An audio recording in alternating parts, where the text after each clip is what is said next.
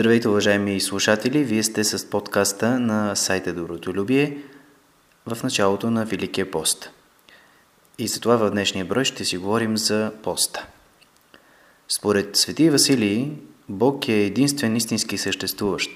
Нашето собствено съществуване е дар от Бога, който е наш Създател. Никой от нас няма самобитен живот. Ние съществуваме, защото Бог подсилва съществуването в нас, защото ние чрез Него живеем и се движим. Грехът е отхвърлянето на дара Божий, отдалечаване от истинското съществуване.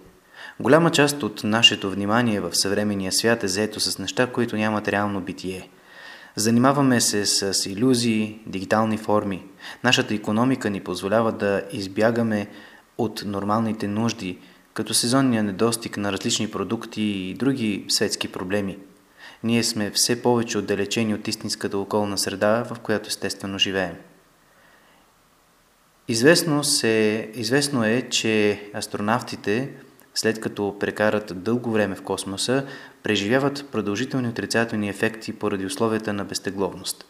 Телата ни са създадени за гравитация и се нуждаят от постоянното земно привличане, било то заради мускулния тонус или костната плътност. Но сега живеем в ситуация, в която много форми на естествената гравитация са намалени или премахнати – до какви последици за човешкото тяло е дългосрочен, в дългосрочен план, води възможността да имаш почти всяка храна по всяко време на годината. Като човек, прекарал по-добрата част от живота си на бюро, мога да свидетелствам за ефекта от това заседнало съществуване. Долната част на гърба ми, обхванат, обхватът ми на движение, гъвкавостта на ставите ми ме превръщат в модерен представител на групата на белите якички. Какъв ефект имат тези неща върху душата. Защото душата също има нужда от своята гравитация. Платон заявява в своето съчинение за държавата, че всички деца трябва да се научат да свирят на музикален инструмент, защото музиката е необходима за правилното развитие на душата. Ние мислим прекалено много, прекалено малко за подобни неща, тъй като приемаме, че независимо от във всяка среда живее, в каква среда живеем, Нашата свобода на избор остава незасегната и винаги можем да решим да направим нещо различно или да бъдем нещо различно. Мога да реша да отида на маратон утре, но зная, че първите 250 метра ще ми изтощат и оставят без дъх.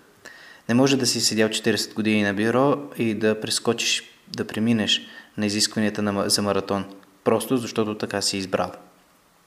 И така стигаме до Великия пост – някои виждат този пост като духовен маратон. Те прекъсат своят заседнал духовен живот, препускат в спринт и се провалят преди да е приключила първата седмица. Провалът води до гняв, самообвинение, дори безсилие. Първата година, в която реших да постя православно, 4 години преди да бъда прият в църквата, свещеникът, с когото обсъдих поста, ми каза не, можем да се спра... не можеш да се справиш с поста. Спорих с него, докато осъзнах мъдростта му. Направи нещо по-лесно, каза той. Просто се откажи от червеното месо. Ами пилето? Попитах аз. Не, яш пиле. Яш всичко, освен говеждо и свинско. И се моли малко повече.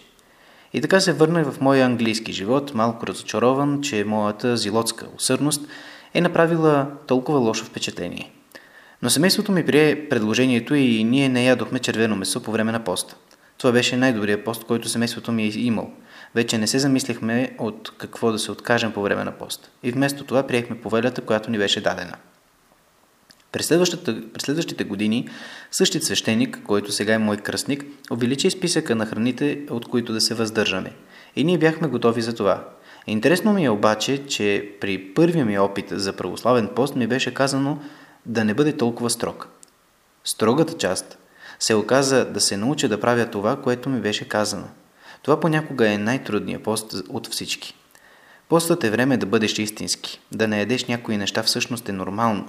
В съвременния свят трябва да прегърнем естествената гравитация, която лесно бихме могли да оставим зад гърба си. Поне ние да направим това, което ако искаме да избегнем атрофия на душата. През 2000-та година средният американец е изял 82 кг месо и 7 кг риба и черупчисти. Това е приблизително една трета повече, отколкото през 1959 година. Недостигът не е проблем в нашата диета. Нашето изобилие е просто нереално и околната среда често показва белезите на изкуствения характер на храната ни. Но ние нямаме възможност да изучаваме какво става в душите ни. Това, което знам, че е вярно, че тялото и душата съществуват по идентичен начин. Тези, които възприемат света като потребител, по същия начин биват консумирани от света. И така ставаме истински. Да станеш истински означава да поставиш граници. Нашата култура е балон, който те кара да вярваш в нещо. Тя, си основава, тя се основава на економика, на прекомерно потребление. Економическата криза от 2008 година се доближи до много по-голямо бедствие и лесно можеше да се превърне свободно в свободно падане. Мнозина не успяха да разберат колко крехък е нашият живот. Във времето на Великия пост и на всички постни дни през годината прегръщаме деликатността на нашия живот. Ние позволяваме на света да каже не и поемаме допълнително трудности и задължения. Трябва да помним, че такива неща не ни правят духовни герои. Първо те трябва да ни направят човеци. Това беше текст – от, написан от свещеник Стивън Фриман в превод от Драгомир Младенов, публикуван в сайта Добротолюбие. С този текст и с такива мисли нека да започнем това духовно пътешествие към Великден, към Пасхата. Успешна седмица, уважаеми слушатели, и до нови срещи!